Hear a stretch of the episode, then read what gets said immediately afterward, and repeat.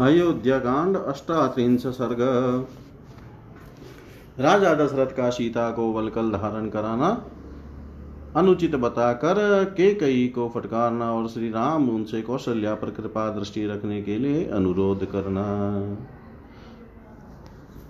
तस्यां चिरं वसानायां नाथवत्यामनाथवत् प्रचुक्रोशजन सर्वोऽधिक त्वां दशरथं त्विति। सीता जी सनात होकर भी जब अनाथ की भांति चीर वस्त्र धारण करने लगी, तब सब लोग चिल्ला चिल्ला कर कहने लगे, राजा दशरथ, तुम्हें धिक्कार है। तेन तत्र प्रणादेन दुखित, स महीपति छिचेद जीविते श्रद्धां धर्मे यशसि चात्मन।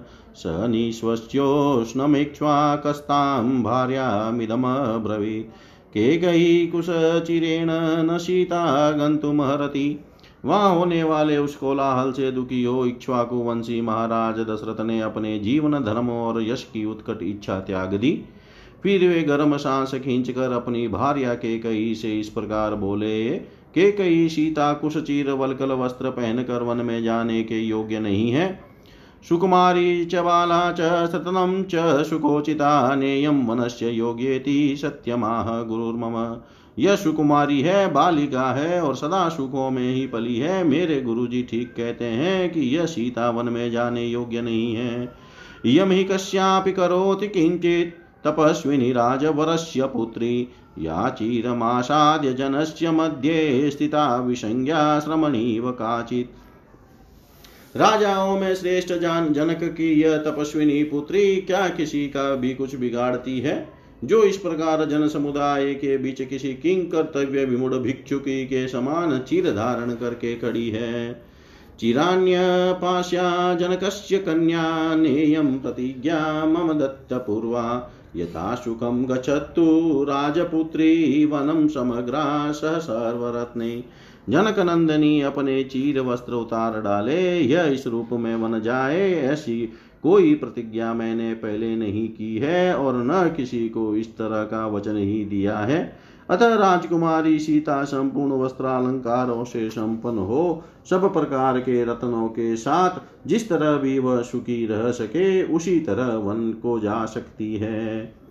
अजीवनाहेन मया न संसाकृता प्रतिज्ञा नियमेन तावत् त्वया हि बाल्यात् प्रतिपन्नमेतत् तन्मादयेद वेणुमिवात्मपुष्पम् मैं जीवित रहने योग्य नहीं हूँ, मैंने तेरे वचनों में बंद कर एक तो यो ही नियम शपथ पूर्वक बड़ी क्रूर प्रतिज्ञा कर डाली है, दूसरे तूने अपनी नादानी के कारण सीता को इस तरह चीर पहनाना प्रारंभ कर दिया है। जिस प्रकार बाँस का फूल उसी को सुखा डालता है, उसी प्रकार मेरी की हुई प्रतिज्ञा मुझी को भस्म किए डालती है। रामेण यदि ते पापे किञ्चित् कृतं शोभनम् अपकार कयते वेदीयां दर्शितोऽद्धमे नीच पापिनी यदि श्री राम ने तेरा कोई अपराध किया है तो उन्हें तू तू वनवास दे ही चुकी। विदे नंदनी सीता ने ऐसा दंड पाने योग्य तेरा कौन सा अपकार कर डाला है? मृगिवो मृगिवोत फुल्लनयना मृदुशीला मनस्विनी अपकारं कमीवते करोति जनकात्मजा। जिसके नेत्र हरिणी के नेत्रों के समान खिले हुए हैं, जिसका स्वभाव अत्यंत कोमल एवं मधुर है, वह मनस्विनी जनक नंदिनी तेरा कौन सा अपराध कर रही है?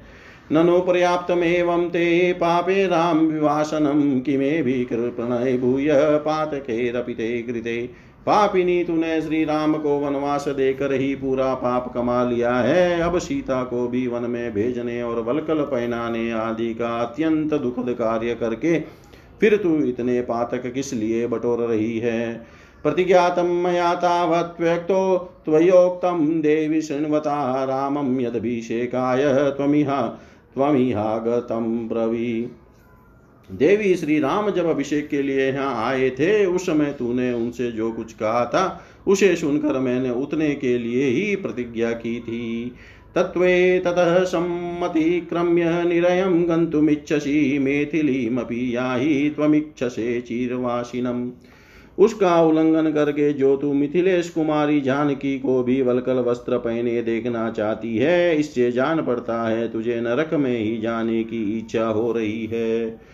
एवं ब्रुवन्तं पितरं राम सम्प्रतिष्ठो वनम् अवाकशिरसमासीनमिदं वचनमब्रवीत् राजा दशरथ सिर नीचा किए बैठे हुए, जब इस प्रकार कह रहे थे, उस समय वन की ओर जाते हुए श्री राम ने पिता से इस प्रकार कहा यम धार्मिक कौशल्या मम माता यशस्विनी वृद्धा चाक्षुद्रशीला च न च त्वां देवघरते। मया विहीना वरद प्रपन्नां शोकसागरम् अदृष्टपूर्ववैशनां भूय सम्मन्तु महर्षि। धर्मात्मन, ये मेरी यशस्विनी माता कौशल्या वृद्ध हो चली है, इनका स्वभाव बहुत ही उच्च और उदार है। देव यह कभी आपकी निंदा नहीं करती है, इन्होंने पहले कभी ऐसा भारी संकट नहीं देखा होगा। वरदायक नरेश, ये मेरे न रहने से शोक के समुद्र में डूब जाएगी। अतः आप सदा इनका अधिक समान करते रहे। पुत्र शोकम यदा न चेत त्वया पूज्येन पूजिता मामी। मामी संचिंतयन्ति सा त्वयि जीवे तपस्विनी।